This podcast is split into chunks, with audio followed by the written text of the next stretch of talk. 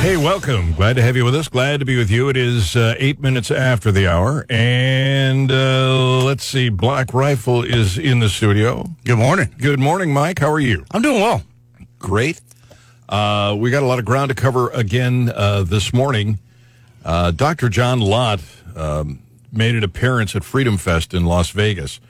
If you're uh, a conservative libertarian, uh, you're a small government advocate, this is the place to go every year because uh, from John Lott to, to uh, John Stossel, all of the the uh, constitutionalists are there, and they put on some incredibly educational seminars.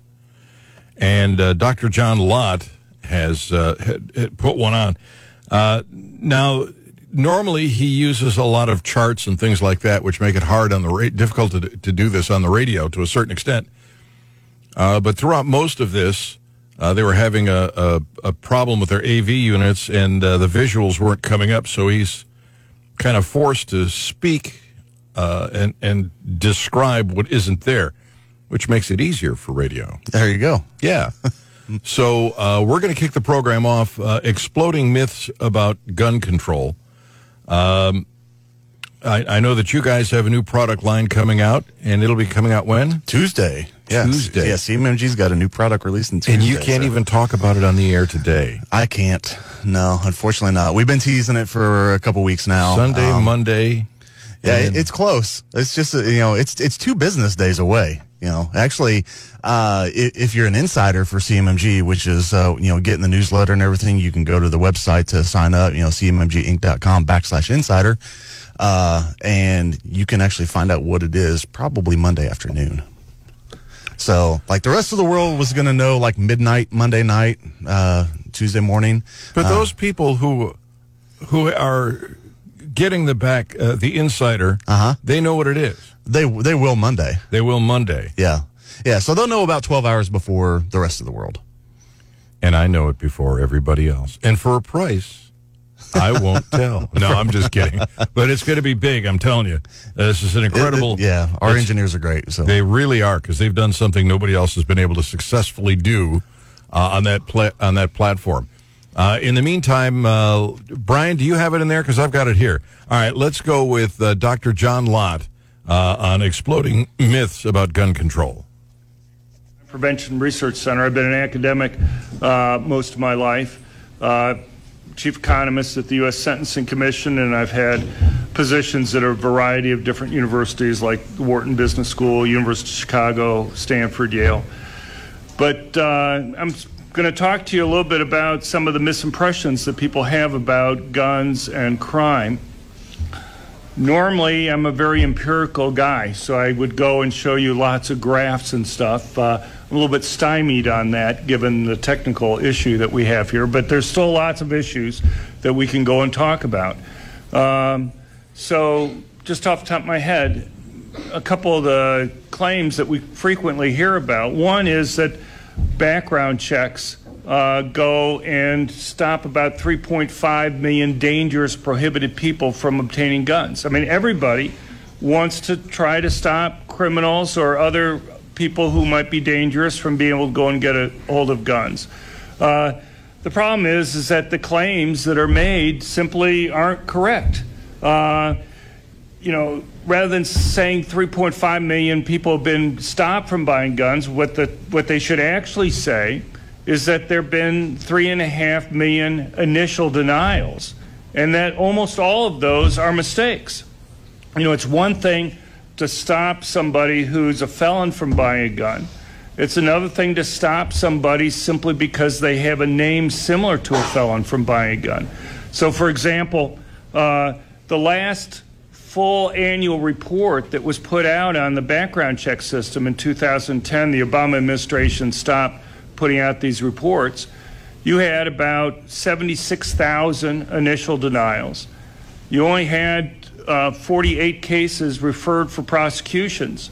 They prosecuted 26 of them, and they got 13 convictions. And often you'll hear things like, well, uh, they're, they're not enforcing the law. But the thing is, that same tiny rate of prosecutions was true under Clinton, was true under Bush, was true under Obama. And, you know, Republicans attacked Democrats for not enforcing the law, and Democrats attacked Republican for not enforcing the law. But if you talk to the people who are actually involved in uh, these agencies, they said they'd love to enforce them if they were real cases. But you know, just because you have somebody that has a similar name to somebody that you want to stop, uh, you're not going to go and uh, do enforcement actions against them. When you buy a gun, you fill out something called the 4473. You put down your name, your social security number, your address, your birthday, your race, your eye color. You're giving them all that information. You think that they're using all that information. What they use is roughly phonetically similar names and similar birthdays. And I can give you a, lot of cases where people have simply because they have similar names to somebody else have been stopped from being able to go and buy a gun. The problem is is that it's the most vulnerable people in our society who are have been harmed the most as a result of this, because uh, it's primarily minorities that are prevented from being able to go and buy guns as a result of this process. People tend to have names similar to others in their racial groups. Hispanics have names similar to other Hispanics. Blacks have names similar to other blacks. Uh, 30% of black males in the United States are legally prohibited from owning guns because of past criminal history.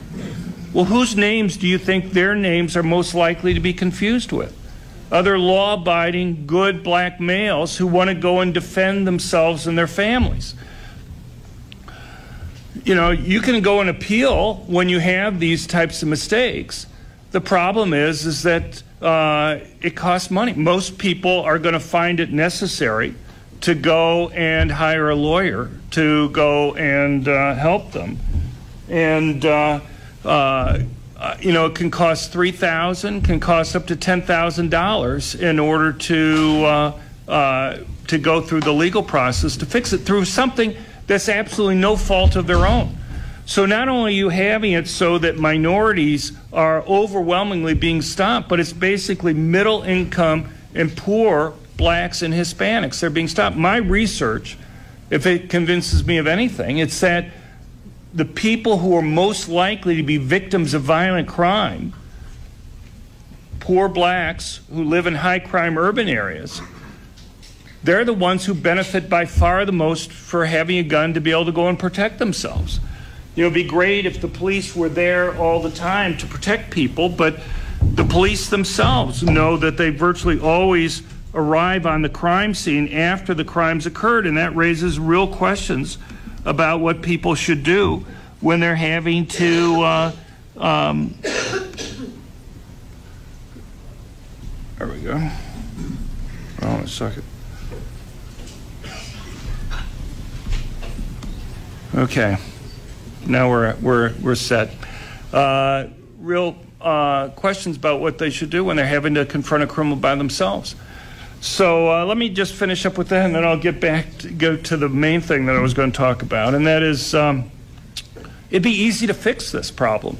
There's really no reason why these mistakes should be occurring. You know, if companies do criminal background checks on employees all the time. Uh, if companies, when they did background checks on employees, had an error rate that was one hundredth the error rate that the federal government has, they'd be sued out of existence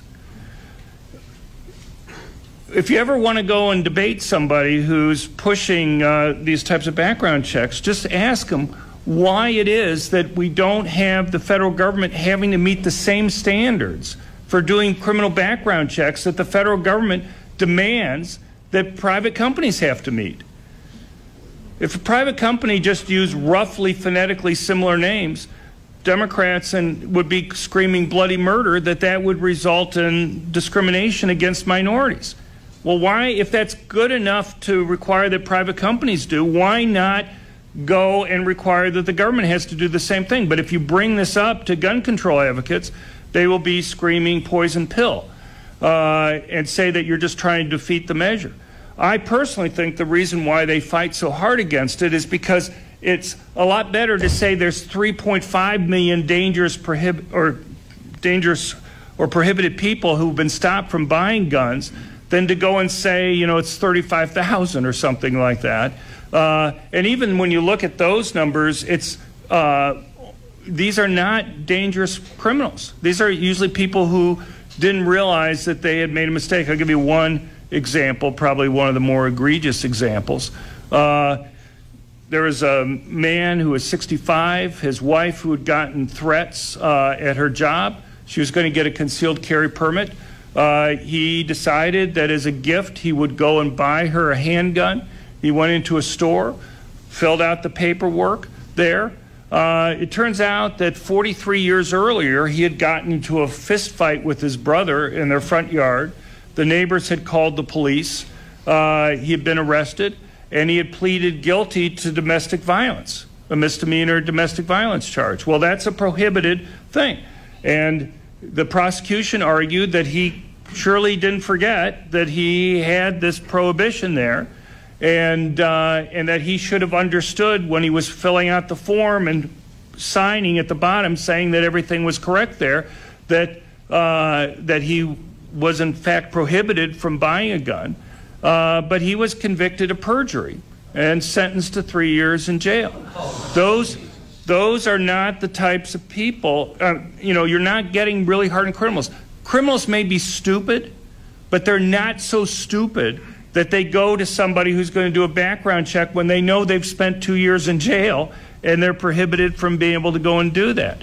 Uh, so, I mean, it'd be nice if uh, these things uh, could be fixed. They'd be easy to fix. But, and I've often told people in the gun control movement for 20 years that if they fix some simple things, they could easily get these types of background checks on private transfers passed. The fact that they will fight against even what I regard as very reasonable changes indicates to me that they're not really interested in getting this passed. What they're more interested in is just making it difficult for law abiding citizens to be able to go and get guns.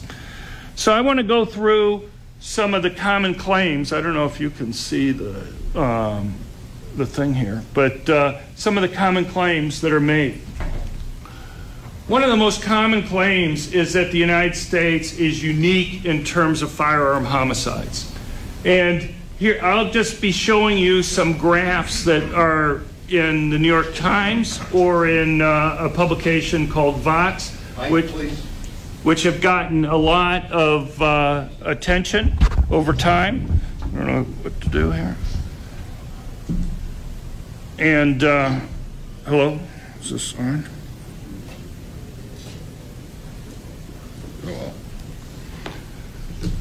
I'll try to speak loudly. Uh, anyway, you can see, so they'll pick, here's a set of 14 countries that they have from Vox where it shows homicides, uh, about 30 per million people in the United States, much higher than it is in other countries. Here's something from the New York Times where they have 11 countries, 11 developed countries, with the United States having about 3 per 100,000 people, higher than Italy, Canada, Sweden, Switzerland, other countries.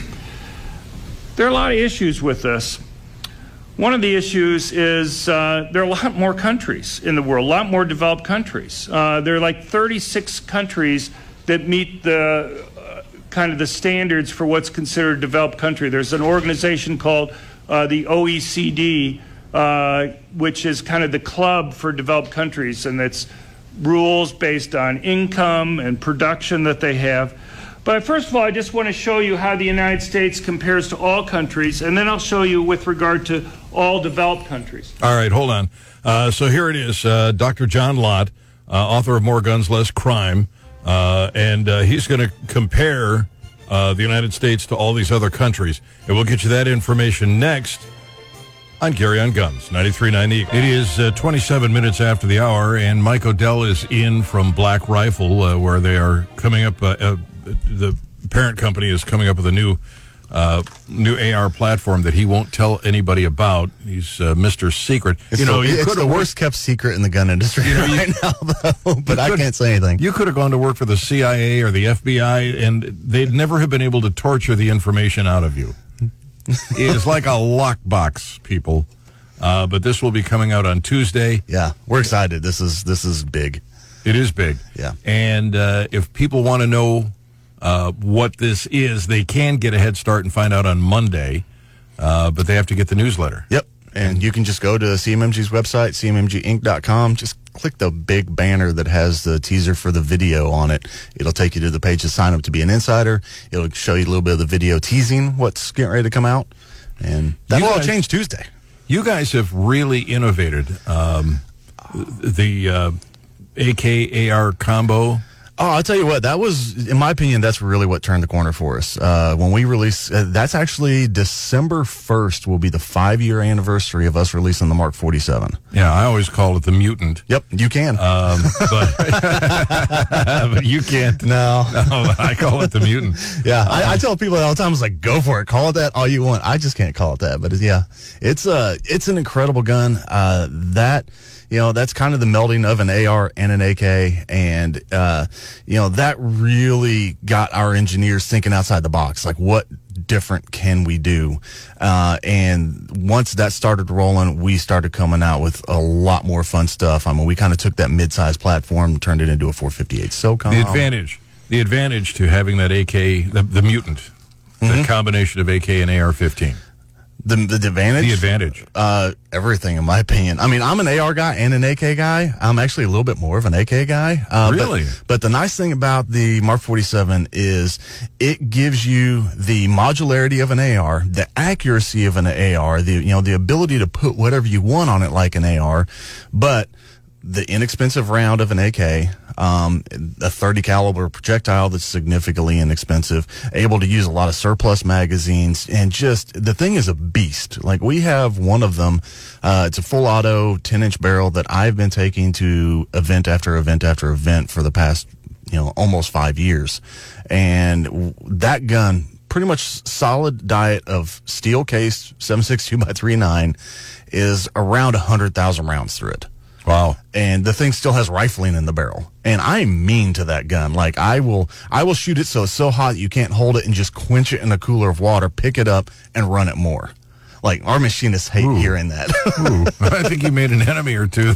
yeah. With that. Oh, it's so mean to it, but the thing's just like, okay, that's what you're gonna do. Let's do it. And it's it's, it's to the point when when that gun dies, I'm I'm gonna just be curious what it is that kills it. Give it an autopsy. yeah.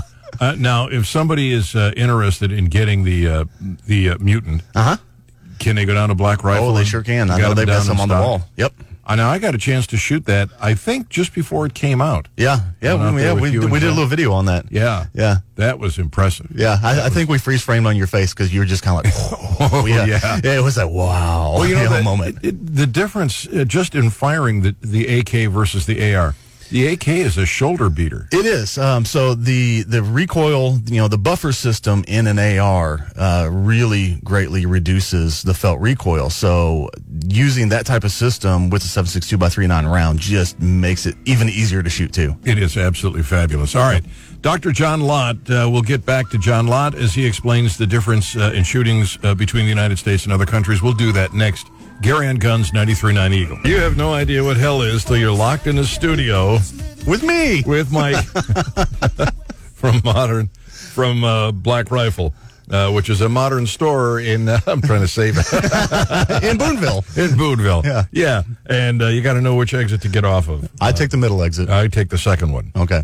Well, but then that's uh, only three exit possibilities. Anyway, uh, down there uh, they've got. Uh, we were talking about the uh, the mutant, uh, which is what I call it. It's actually called the MK. yeah, the Mark 47 MK47 is the actual model designation for it. But they'll know if you walk in and say mutant. If you say the mutants, they're definitely gonna know it. All right. So So they're in stock down there. If you're interested, take a look.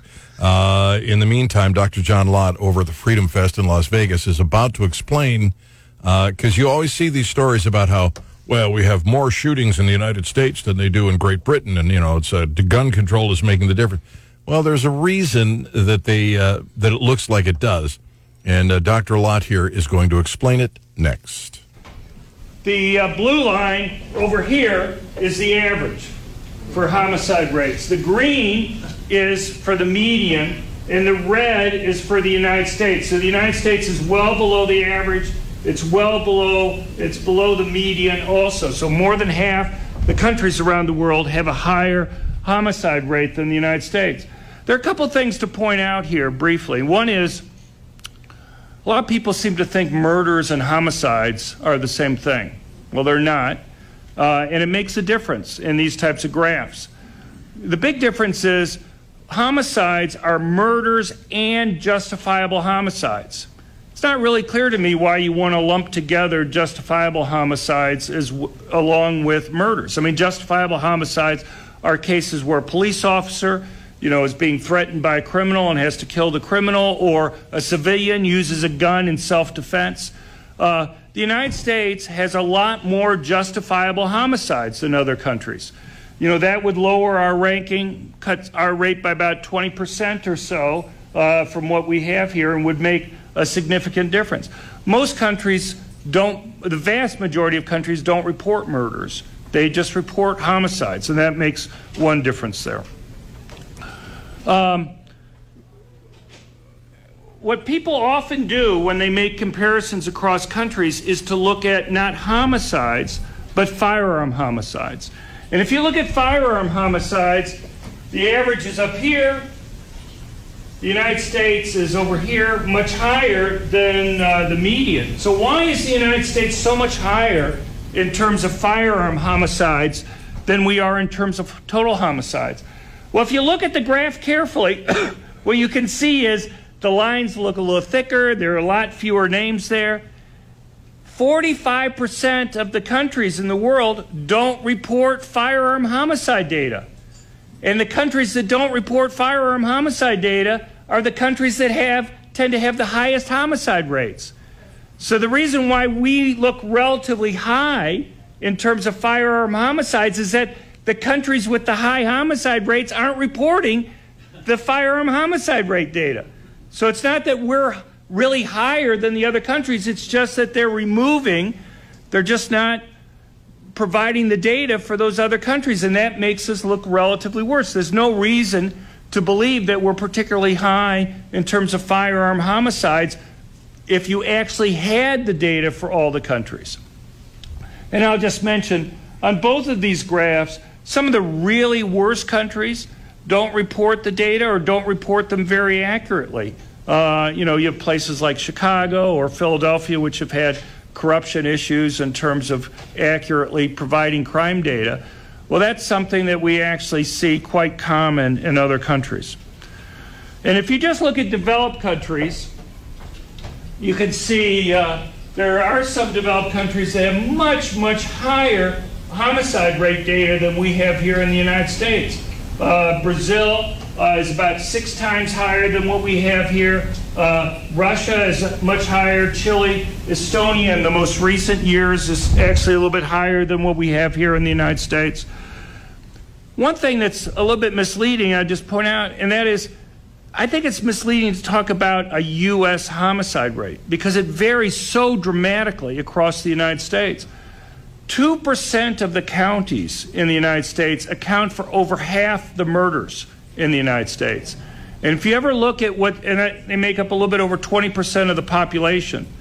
But if you, uh, if you look at um, uh, what's called a murder map, which will graph out where the murders occur in different counties, what you'll find is that basically within about a 10 block area within those high murder counties, you're going to find over half the murders occurring there. So they're very heavily concentrated in very tiny areas within the United States. Uh, and basically, it's drug gang related. So we we have a relatively high homicide murder rate compared to many countries simply because we have a much worse drug gang problem. So, for example, Mexico has an even worse drug gang problem than we have here in the United States. They have extremely strict gun control laws in Mexico. Since 1972, uh, they've only had one gun store in the country. It's in Mexico City. It's run by the military. Guns are extremely expensive. The most powerful rifles that you can go and buy in Mexico are 22 caliber rifles. They're not what the drug gangs are using.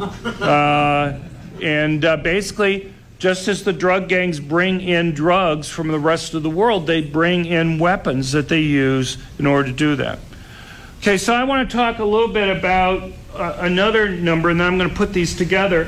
One of the other comparisons that people make is in terms of gun ownership rates, and this is from Vox.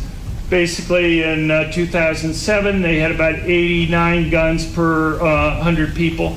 Uh, and you can see Switzerland is about 46 and so on. I would do this differently. Are real problems with this. The source for this data is something called the Small Arms Survey. It's cited in the New York Times and Washington Post all the time. If you're interested, go look up the data. And if you go through the footnotes, you'll find that they don't provide a source for about 85% of the countries that they list. And I've been asking them for five years now can you give me your source? Because I have real problems with some of the data that you're having here. And they basically refused uh, to go and actually say where they got their data from. So I'm, I don't believe these numbers, but it's something that you're going to see all the time in the media.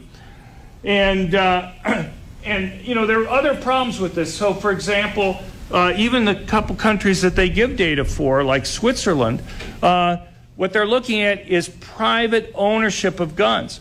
Well, Switzerland, uh, at this point, would require all able bodied males between the ages of 18 and 36 to have a military issued machine gun and, in many cases, a handgun in their home.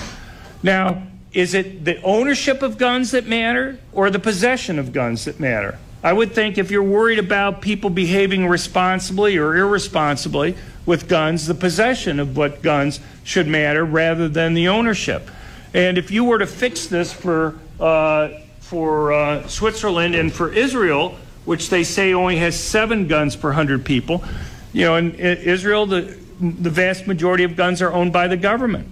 And, uh, you know, you may be in possession of a gun for 40 years, but the government technically owns it. Well, how do you count that? They ignore this. If you were to fix that, both Switzerland and Israel, in terms of possession rates, are higher than what we have here in the United States. And you get similar types of claims here. So, for example, one of the claims you'll see is that the United States makes up over 4% of the world population, but 42% of all civilian owned guns in the world are in the United States. There are lots of problems with this beyond the fact that it's based on this non existent data for a lot of countries. But even the countries that they do have data for, they will rely on a survey. And let me give you an example of the problems with the surveys. Uh, Canada, for example, if you look at surveys of long gun ownership in the early 1990s or even the mid 1990s, you'll find about 8.5 million Canadians on surveys would say that they own long guns. Well, when they started the long gun registry in the late 90s, uh, all of a sudden the surveys could only find about 3.5 million Canadians that would say that they own long guns. Now, it could be that you had about 5 million Canadians that sold their guns instantly, or you had them destroy their guns. But you would imagine if you had 5 million Canadians that were all of a sudden selling off their guns, it would have been noticed by the media a little bit. The gun stores might have noticed people in mass trying to turn in their guns. Nothing like that is talked about. In fact, there was some increase in sales, it looks like, at that time. Um, but you can imagine that once you have a registry and you have somebody calling you up on the phone asking whether or not you know you own a long gun, you know, you may not you may think it's from the government or something, and you may be reticent if you were breaking the law to go and tell them, yeah, I have a gun and I haven't registered it. I'm behaving illegally here. All right. Uh, it is uh, 45, 46 minutes after the hour. Mike Odell with us from Black Rifle. And uh, we're listening to John Lott talk about the phone survey. And if somebody called you up and asked you how many guns you have in your home, what would you tell them? I mean, like guns are bad. yeah, they're not going to answer and say, "Well, I've got 12 or 14 or 2 or what." They're not going to say they own a gun at all. Yeah. And that's why those uh, statistics are so skewed and look so bad.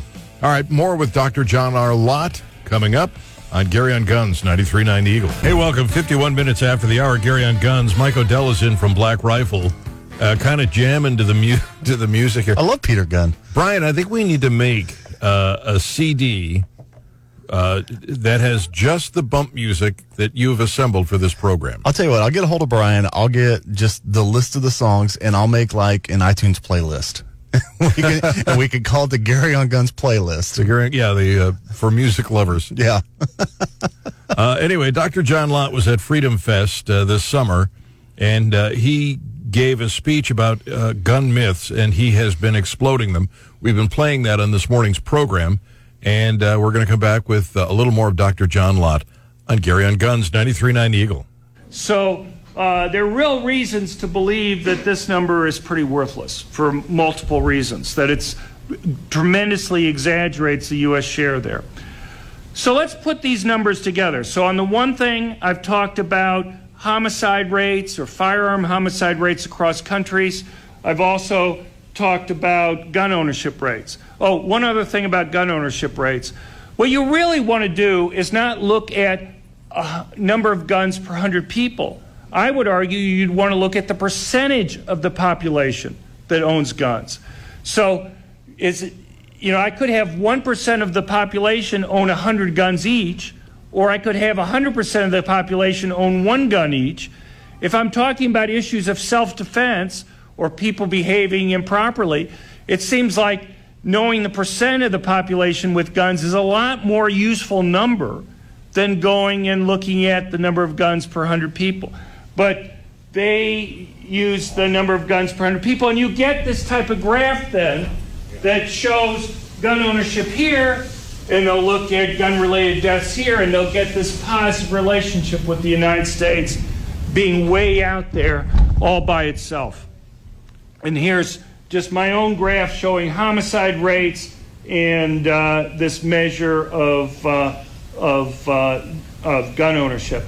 I'm only including some of the developed countries in here. This is uh, uh, not including, uh, you know, like Russia or Brazil here, and I'll show you what happens when you change the graph in a minute.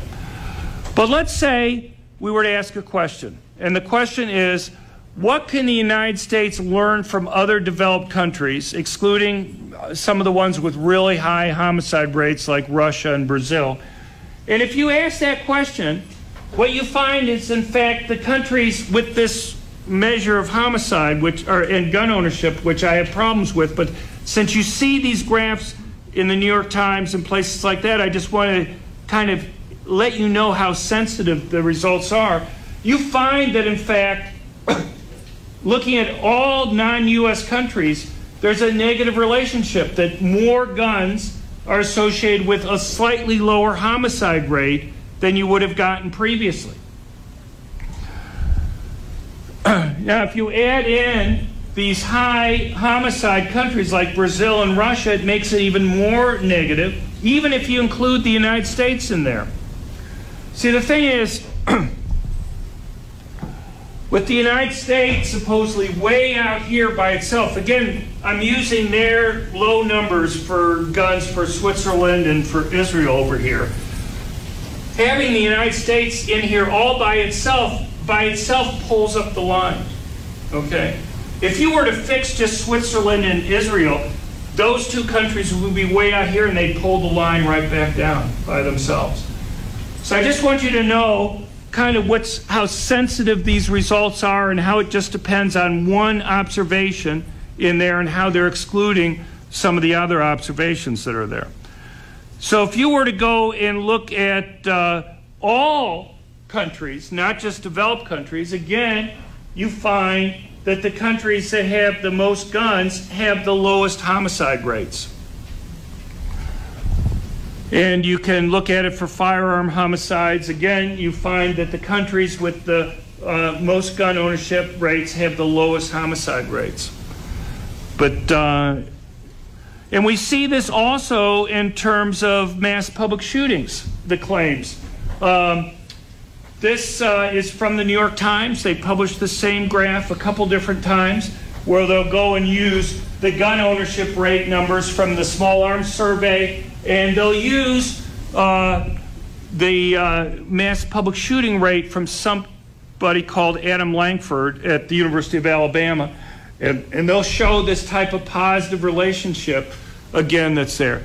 There are a couple problems with this. One, when Lankford uh, started putting out these numbers and when the New York Times was using it, he, would, he wouldn't give out the list of mass public shootings around the world. He claimed that from 1966 through 2012, 31% of all the mass public shooters in the United in the world were from the United States. 202 from the rest of the world over those 47 years, 90 from the United States. And, and that got massive coverage. President Obama was constantly citing these claims uh, during his administration to claim that the United States was unique in terms of mass public shootings, way out there.